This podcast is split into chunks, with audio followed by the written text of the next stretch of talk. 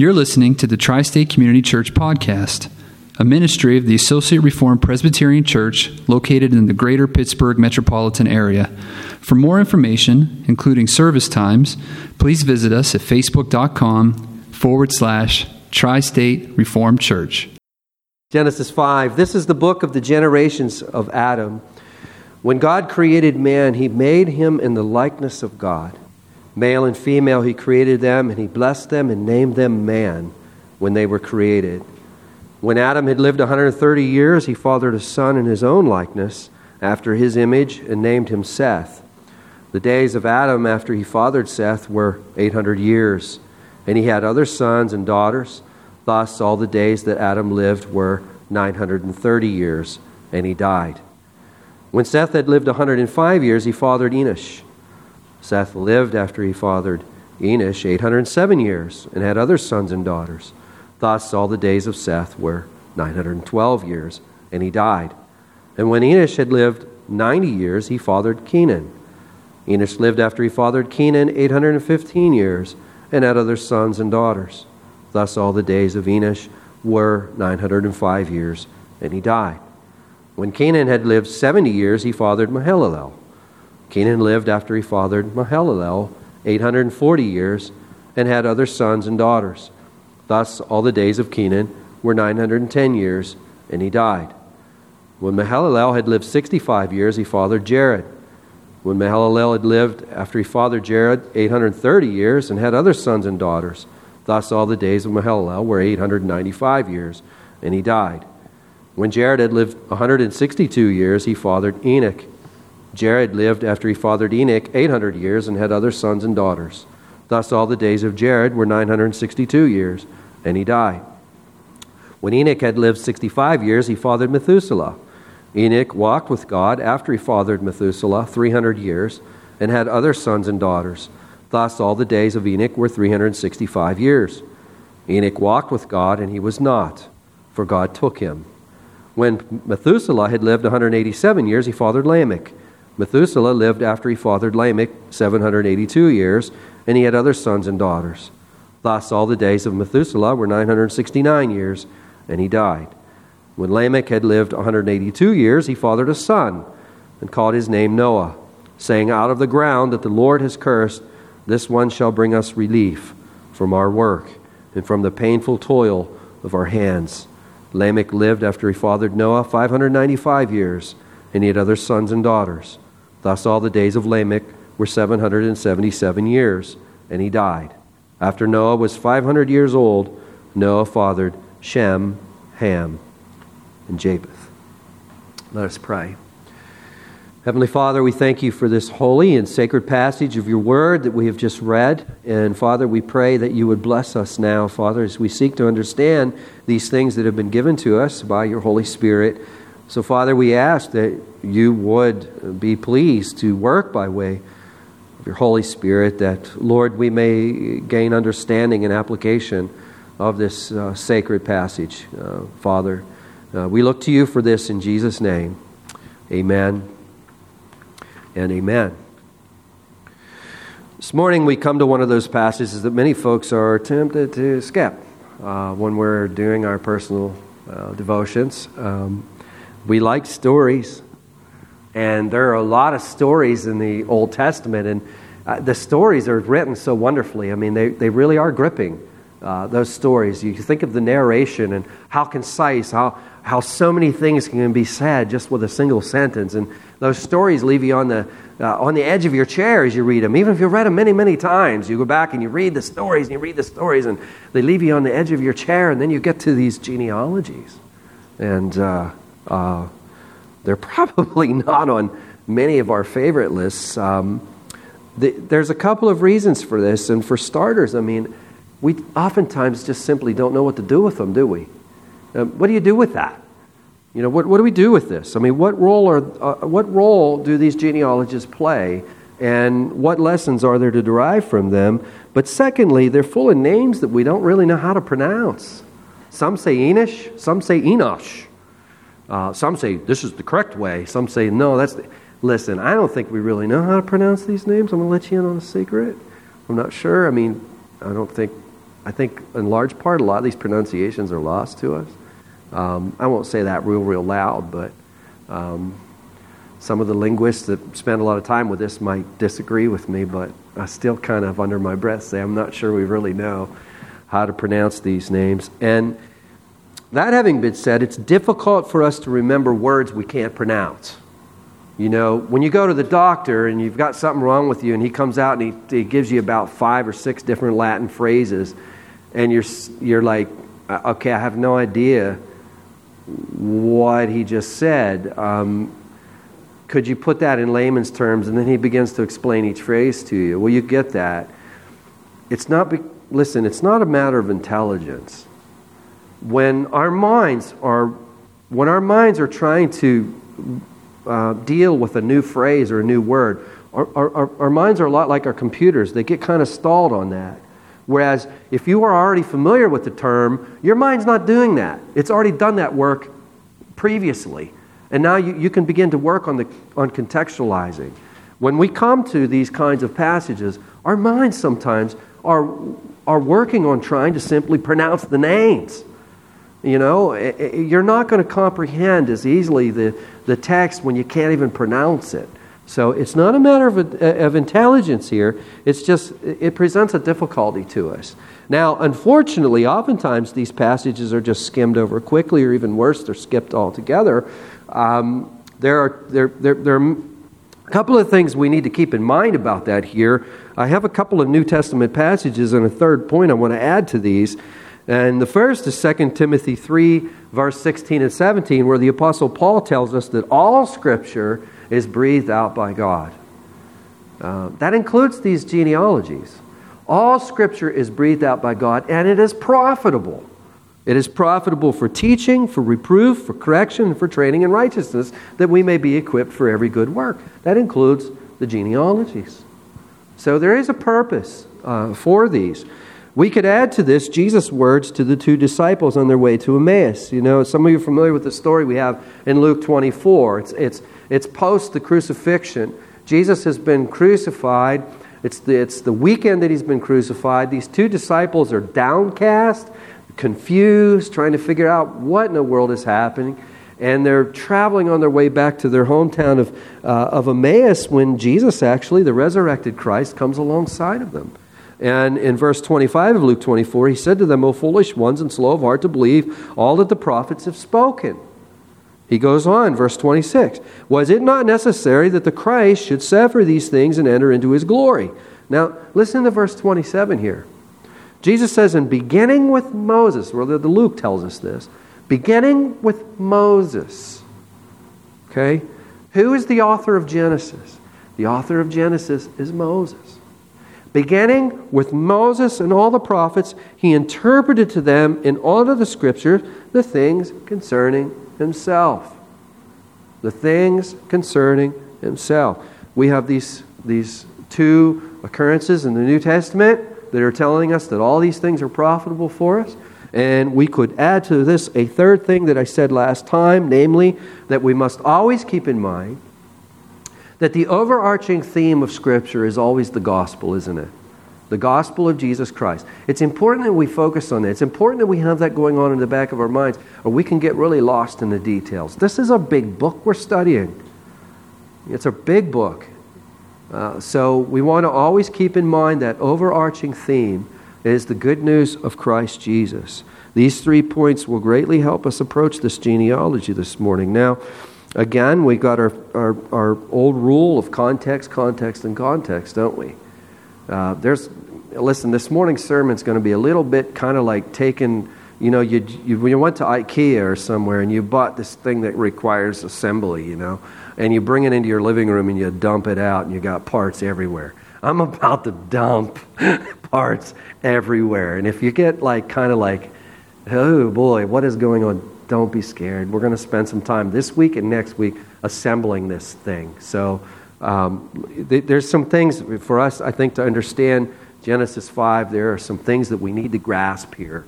Um, and the context certainly is one of them. Let's take a minute and look back to chapter 4 and review what we looked at last time. And speaking of words that you're not familiar with or new terms, I introduced one last week. Does anybody remember what it is? Inclusio, right? Uh, It's not a word that we use very often. In fact, every time I typed in inclusio in my notes, do you know what my spell check did? It made it inclusion. I didn't even realize it until I was reading over my notes, and it kept saying inclusion, inclusion, inclusion. It doesn't, no, inclusio. So I would change it. Then it would change it back. I'm like, quit it, you know? So I would change it back. But after I did that a few times, I thought, you know what? Perhaps there's a message here because inclusion is a pretty good word to explain inclusio. It's actually a really good word to explain. You remember I explained inclusio. The, the, the best explanation that I had on it, I remember Dr. Denny Prutow saying, listen, think of it as bookends on a bookshelf. And I thought, oh, I got that. I got that. You know, you got a bookshelf, you got two bookends that you slide in, and you've got all of the books that are included in there. There's an inclusion there. Everything that's included in. And inclusio is actually the, she- the, the book ends, if you will. Uh, they're the book ends. Now, in the case of chapter 4, I shared with you last week that there's an inclusio there in verse 1 and verse 25. And i here we have uh, uh, uh, similar material in both verses. We have the conception and birth of a son in verse 1. We have the conception and birth of a son in verse 25. We have a profession of faith in verse 1. We have a profession of faith in verse 25. In verse 1, we have the first son being born to Adam and Eve, Cain. Undoubtedly, I've said many, many times, uh, if we were Adam and Eve, we'd be looking, I, I, don't see how we could help but to look at Cain as potentially the promised son uh, who, who is to come. But he turned out to be a murderer. And that, that's what's going on in Genesis, in Genesis 4, isn't it? Uh, there's, a, there's a glimmer of hope and it gets dashed, doesn't it? Um, and then in verse 25, Adam and Eve are blessed with another son. Uh, his name is Seth. And I think we could, I think if we were Adam and Eve, I think we'd be saying, could he be, could, perhaps he's the promised one. Perhaps he is the promised one. Now, uh, uh, one of the things I want to show here is the linkage between these two verses, our inclusio, verse 1 and 25, the linkage between those two verses and Genesis 3.15, the gospel promise. Remember, the overarching theme is always the gospel. So we have the gospel promise in Genesis 3.15. Uh, there's going to be a son born to the woman. He's going to be the one who will defeat Satan. That theme runs all the way through to the end of Revelation, doesn't it? Uh, that is an overarching theme that we have in the Bible. It'll help you understand your Bible knowing this, by the way. It'll help you greatly in understanding your Bible. Uh, in Genesis 3.15, God promises a Savior. Um, but God also promises, as we saw last week, enmity between the son of the woman and the son of the serpent, or the son of the woman and the son of Satan. And what do we have in, uh, in between our inclusio, verse 1 and 25? We have Cain being born. He could have, was he the promised Savior? No, he turned out to be a murderer. He is son of the serpent. There's enmity between the son of the serpent and the son of the woman. The son of the serpent rises up and kills Abel, doesn't he? He rises up and kills him. Um, and if you look at the, uh, in fact, it should be said that not only does he rise up and kill uh, uh, Abel, but he also becomes the patriarch of a godless descend, uh, line of descendants, doesn't he? Uh, we saw that last time. Now, if you look at the structure of Genesis 4, you see the story uh, of Cain, you see God's judgment upon Cain, and uh, followed by the judgment of Cain, uh, we see a brief mention of Cain's descendants. It ends with Lamech.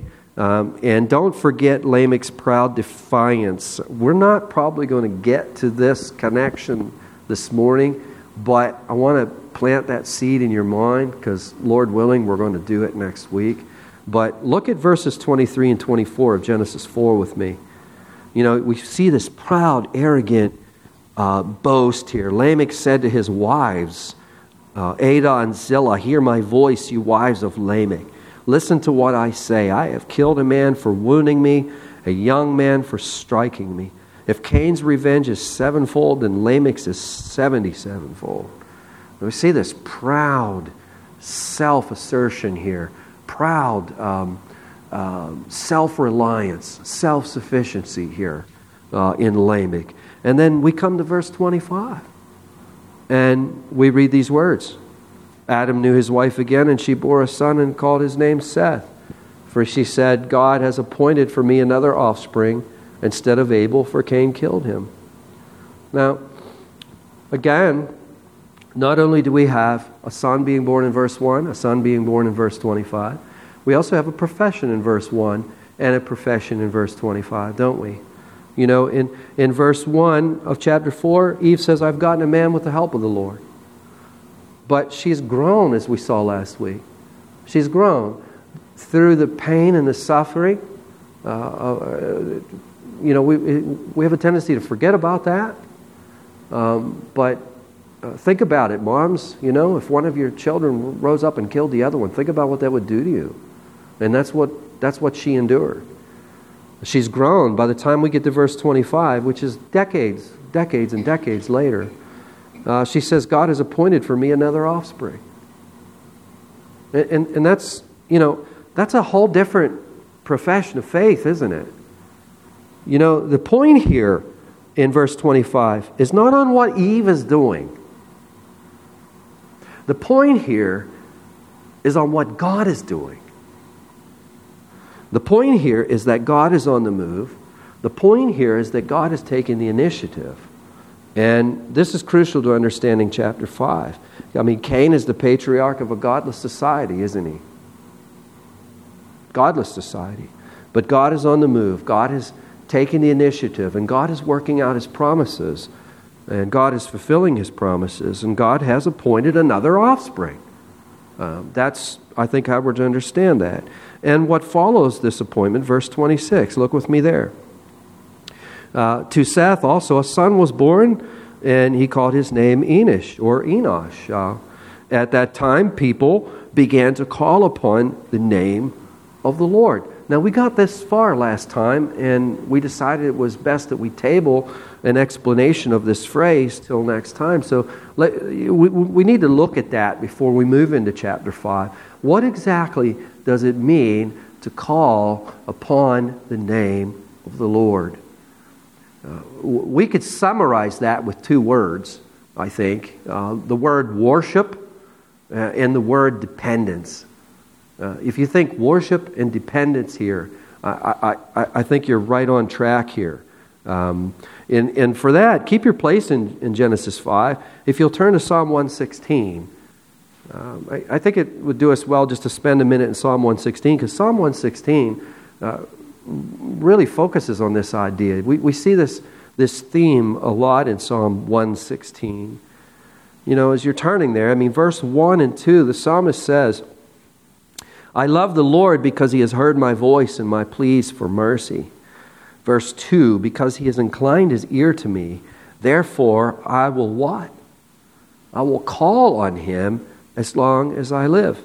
Here, here the psalmist understands that God has heard him, he has heard his prayers, he's returning worship and adoration uh, in, in thanksgiving for this, isn't he?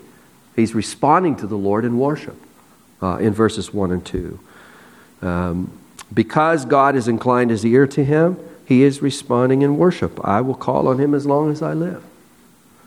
And in verse 4, we find the idea of dependence. If you look down to verse 4, uh, then I called on the name of the Lord. O Lord, I pray, deliver my soul. Here, here the psalmist is not trying to deliver his own soul, he's depending on God to deliver his soul, isn't he? So we have the twin themes of worship and dependence here. If we look down to verse 12, we'll see the theme of worship returning. He says, What shall I render to the Lord for all his benefits to me? In other words, how should I respond? Verse 13, he answers, I will lift a cup of salvation and call on the name of the Lord. So he's going to respond in worship. So here we, uh, we, we see, you know, w- with these two ideas, and you can look at that this afternoon if you want, Psalm 116 and you, will see that. There's another reference, I think, in, if I remember right, in verse 17 about that. I'll leave that for you this afternoon. But back to Genesis 4 and 26. You know, Moses, the author of Genesis, is telling us that at that time people began to call upon the name of the Lord. Um, you know, the reformers would refer to this as the, the, the genesis of the church. Uh, people People are worshiping God in humble dependence upon Him. Uh, what, what, what Moses is giving us here is a snapshot of really the first generation of people that are doing what we're doing right now, gathering together in, in humble dependence as best we can, as we're empowered, and, and worshiping God, uh, I think is what we have here. We, we're, we're unable to look down through the quarters of time and see something that we would otherwise uh, not be able uh, to see. So let's back up just for a minute here. What do we have in summary? We have two different lines of people, and they are distinguished by two different markers, if you will. There's the line of Cain, and they are distinguished by pride and self sufficiency, and we see it working itself out all the way to Lamech, where it really finds its, its, its you know, it flourishes and it's, uh, it's, it's fully grown and fully blossomed in, in Lamech. And then we have the line of Seth. And the line of Seth is distinguished by the exact opposite, aren't they? By worship and dependence upon God. Now, this provides us the linkage for chapter 5. You're probably wondering, is he ever going to get to chapter 5? And we're just now getting to chapter 5, and we've got 32 verses. We're going to be here for a long time. I, I, if you're concerned about that, we're almost halfway done, so you need not be concerned about that. Just a joke. Probably wondering if we're ever going to get to the genealogy. Well, in chapter 5, we have a genealogy. If you look at verse 1, we read these words. This is the book of the generations of Adam. You see that?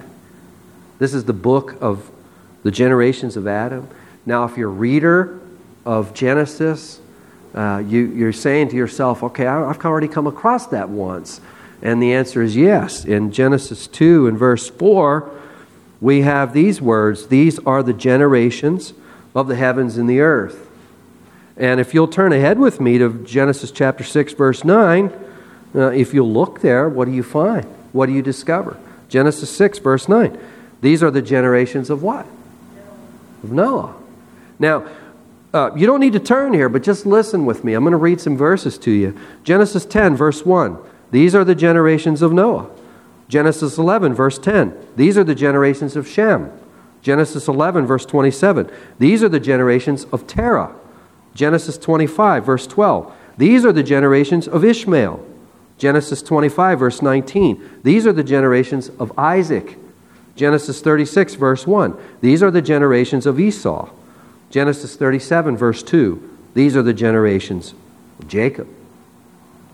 Now, interestingly enough, there are a ton of these altogether. Now, y'all know me well enough, most of you know me well enough to know that I don't make a big deal. I'm not always one of these guys that's always looking for this, all this symbolism. You know, we got 10 of these and three of these, and because we have 10 of these, it means this, and we have the, and I don't like that stuff.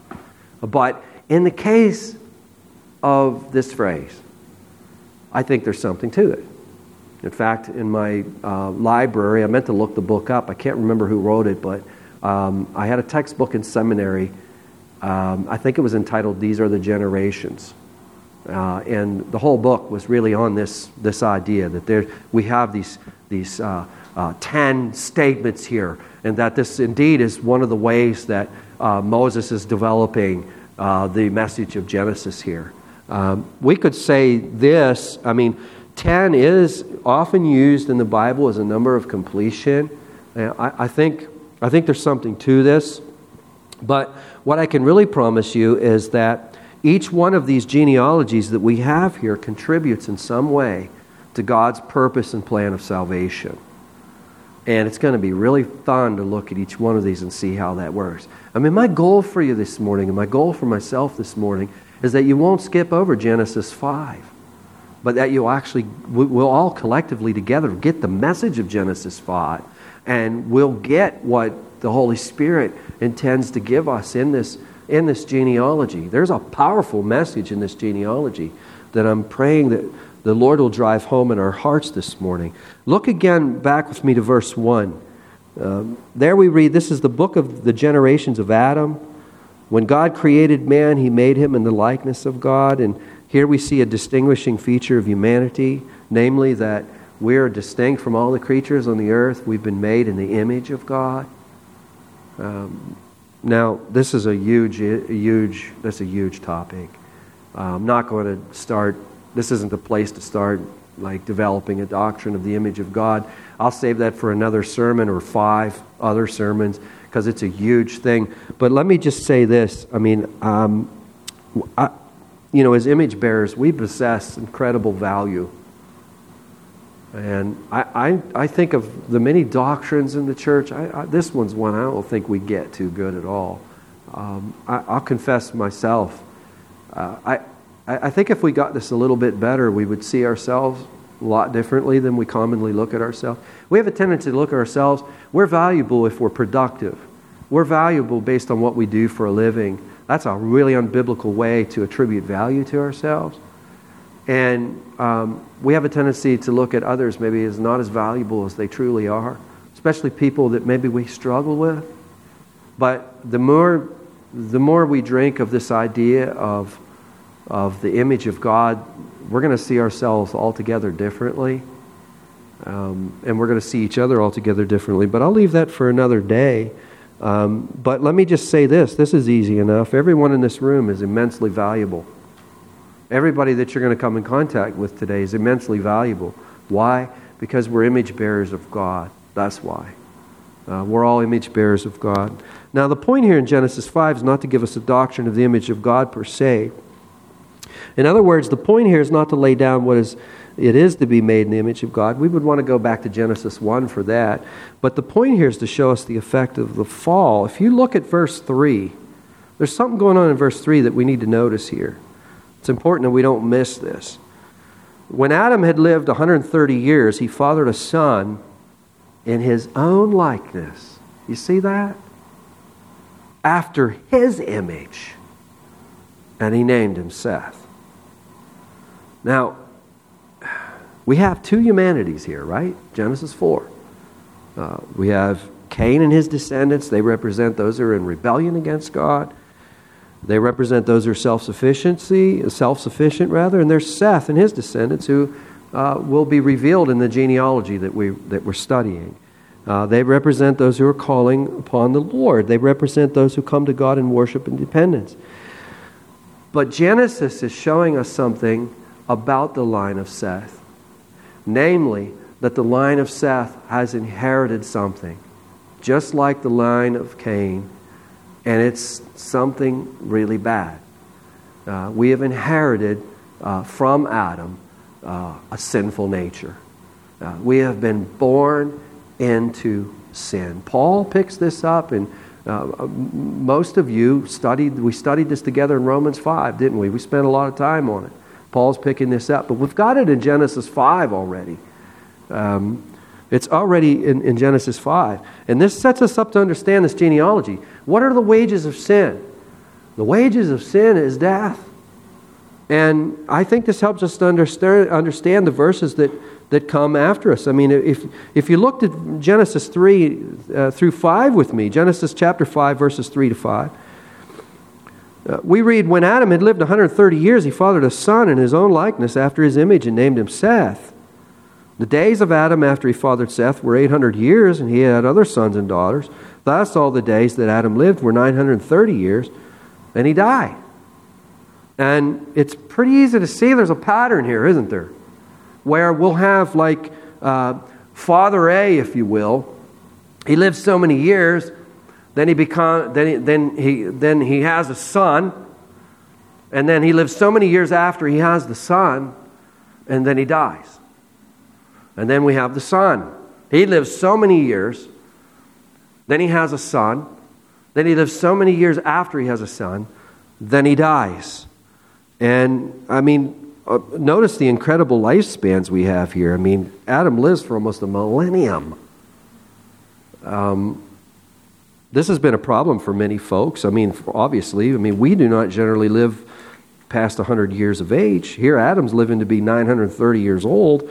I mean, if you look down to verse 27, you'll notice that Methuselah lives to be 969 years. I mean, if we, to, to, to, get a, to get an idea of how long that is, I mean, it's 2018. If we take 969 off 2018, do we have any math majors here? 2018 minus 969, we have 9, 9 8, 10, 10, what, 1029, 1049? 1,049. I could be wrong. 1,049. I mean, if we were living in 1049, we might have cousins that are like in, you know, once a month chucking rocks at the moon or something. You know what I mean? Someone might say, hey, Rick, uh, I got cousins that are doing that now, but we'll leave, we'll, we'll, we'll leave this out. This stuff's heavy. It's just a little joke, you know, but think about that lifespan. Um, this is a problem for a lot of people, and they've tried to compute the years in different ways, saying, okay, they were not really 365 day years, they were, they were this, they were that, but none of those arguments have been that convincing, really. Um, they're not. I'm not going to start giving them all to you because I don't think they're convincing. It seems that, it just seems prior to the flood, the average lifespan was much longer than it is now. Um, I think that's what we should say. And uh, because as we, as we move into the Noah's flood, we're going to find the lifespans become increasingly shorter. But for me, listen, I don't have a problem with this. I, I, why is it such a problem that God could sustain a life for a millennium if He wanted to? He created life out of nothing. Why would it be such a problem for Him? If Adam had never sinned, he would live a lot longer than a millennium. Why is it hard for God to sustain. I don't have any problem with it. Um, I, I, I, don't see it as being a, just because we just, listen. Just because we don't live that long now doesn't mean that once upon a time uh, our lifespans were longer.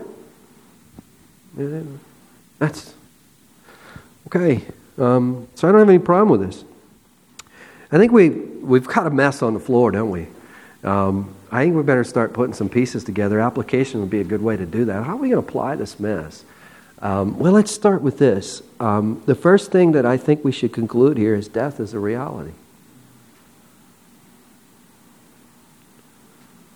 Death is a reality. Uh, and not just for Abel, who's killed by Cain, not just for this young man who's killed by Lamech, but for the line of Seth and the line of Cain. Um, and this is God being faithful to his promises. You know, sometimes people who are hurt, they'll say, if there's a good God out there, why is there death? Well, um, because God promised there would be if we rebelled against Him. He's a faithful God. Um, I'm not suggesting that that would be our first response to our loved ones who are hurting. But um, He promised Adam, in the day that you eat of that tree, the day that you rebel, death will come. And He's made good on that promise. So God is being faithful. Um, and here it is. The lifespans are incredibly long by today's standards, but I would submit that they're incredibly short by eternal standards. By eternal standards, even a thousand years is pretty short. Either way, death is here, and we've got death. Uh, where's the promised son? Where's the promised son? And um, I've been saving this one. I mean, I think the message that we have in Genesis 5 is that God can deliver us from death. I, I think you, you, remember what I've been saying over, over and over again is that when we come to dark passages, grace is always nearby. And this is no exception. I mean, you know, if I said to you, okay, here's the application um, death is a reality, then closed in prayer, and we all laughed, that would really be a dark message, wouldn't it? Um, I could pull a Jonathan Edwards and say, okay, well, this is the, this is the, this is the uh, bad stuff. And uh, when we return next week, we'll look at the good stuff, you know. And uh, we'll wait a whole week to get to the good stuff. And um, Jonathan Edwards, we have record that, that he did that on occasion. Uh, just by reading his sermons, you can see, oh man, the people wait a week to get to the grace. Uh, I'm not going to do that. Grace is found in this passage in one of the most mysterious verses we have in this chapter. If you look to verse 22, there we see Enoch walked with God after he fathered Methuselah 300 years and had other sons and daughters. You know, that's a good time to settle down and, and start a family, uh, you know, at 300 years of age. Uh, be a good time to, what do you think? Uh, thus, all the days of Enoch were 365 years. Enoch walked with God and he was not, for God took him. Look at that again. Enoch walked with God after he fathered Methuselah 300 years. So he fathered Methuselah at 65. I, should, I, I misspoke there a few minutes ago and confused you.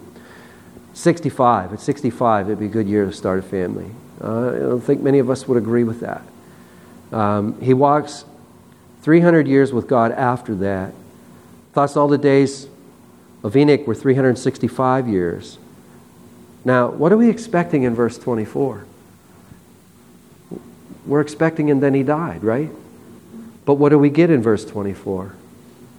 Enoch walked with God, and he was not, for God took him. Now, how did God take him? Did he die and God take him? No. The author to the letter of Hebrews offers commentary on this verse. The Bible is its best commentary. And the author of the letter of Hebrews makes it clear that, that no, God just took Enoch. He escaped death. He, he escaped death. Enoch walked with God and he was not. Here, death is being interrupted, death is being intruded upon. Here, the, the Lord is showing us in these verses that he is sovereign over death.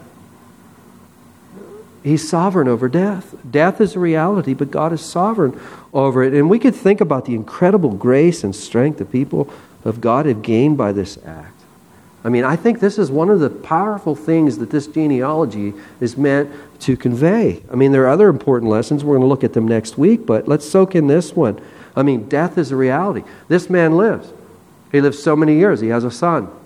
He lives so many years after that, he dies. The son lives for so many years, has, has another son. He lives for so many years after that, he dies. This one, you know, person A begets person B, lives so many years, dies death, death, death, death, death.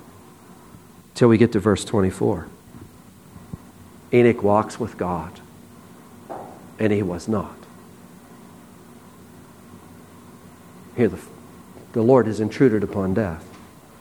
And the, the main message here is not to, to, to say, okay, look at Enoch. Enoch really walked with God. He really walked with God, and God just took him. So we need to really walk with God. Uh, or we might put it another way go and do your best to be like Enoch. Now, please don't misunderstand me. I think we should be like Enoch. Um, could, could, could we come to that conclusion from this passage? Yes. Um, it, could Enoch be a, a, a, source of inspiration and motivation for us to really walk with God? Yes. Is that the main point of this passage? No. Uh, no, that's simply moralizing the passage and missing the, the, it's missing the whole thing. What's, what's the, main, the main focus here is that God's sovereign over our greatest enemy. He's sovereign over our greatest enemy, even death. Enoch didn't have a New Testament. He didn't even have one of those little pocket New Testaments that people give out. He didn't even have that. He didn't even have a, you know, the little pocket Gospel of John. Enoch didn't have that. But what did Enoch have? He had the promise of God, the promise that said God is going to send a son. And as I've shared with you, that's enough. That's enough of the gospel. That if that is embraced and believed upon, that's enough of the gospel. To where it could be said, Enoch believed God and he crowned it to him as righteousness. That's what Enoch had. So he looked forward to the coming one. We are so much more privileged in the respect that we can, we do have a little pocket edition of the Gospel of John. And we can look and we can see, you know, we can read the Gospels and we can go into Palestine and we can meet the Savior there and we can walk with Him and we can see His healings. We can, we can see His teach, we hear His teachings. We can, we can sit and, and, and study underneath His messages. And we can go out to Mount Calvary and we can see Jesus stepping in our place on Mount Calvary and dying in our place. And we can join Mary Magdalene at the, at the empty tomb on, on Easter Sunday, as we did this past Sunday. And there we can behold the risen Savior. And we can sing, I serve a risen Savior. Can't we? Because God has defeated death. And you see, it's the same message that we have in Genesis 5. this genealogy that we're skipping is the gospel, isn't it? It's the gospel. And imagine the grace and strength that the line of Seth would have received from this death, death, death, death, death. What about Enoch? What about old Enoch? He didn't die. God took him. You see there? God delivered Enoch. He will deliver us too. You see that? Death is our greatest enemy, but the Lord is sovereign over death. And if He's sovereign over death, then any other enemy that we could possibly have can be handled. Any enemy that we could possibly have. You see the comfort that that brings? What can happen to us that God can't overcome? Nothing. Nothing. We can trust him. That's the message. The message of Genesis 5 it says, See, you can trust him. He's sovereign even over death. He took Enoch. He intruded upon the normal thing. I don't think any of us should expect us just to be transported into heaven without escaping death. Uh, uh, that would be missing the mark here. What God is showing us is that He is sovereign over death. He is sovereign over death. You can trust Him, He will deliver you. And here we have the gospel in Genesis 5. Amen. Heavenly Father, we thank you, Lord, for your wonderful and sacred word. We thank you, Father, for the strength and the, and the power that your word has, Father. As we depend upon you and seek you to understand, Father, you give us, uh, you give us such, such a powerful message from your word. From places, Father, we might not even expect it. And perhaps Genesis 5 is one of those places, Father. But now, Father, as we look to Genesis 5 and we read that genealogy and we see death and death and death and death, and we come upon verse 24, and there we see life. And we see that you are sovereign. All the way back in Genesis 5, we see that you are sovereign. You delivered Abel, and you are sovereign, deliver us as well. And Father, this helps us appreciate the coming of our Lord and Savior Jesus Christ. For he is truly the deliverer that the ancients looked forward to. He is the deliverer that we look back upon. And you are the risen Savior who will deliver us as well. Father, increase our strength in these things, we pray. In Jesus' name, amen and amen.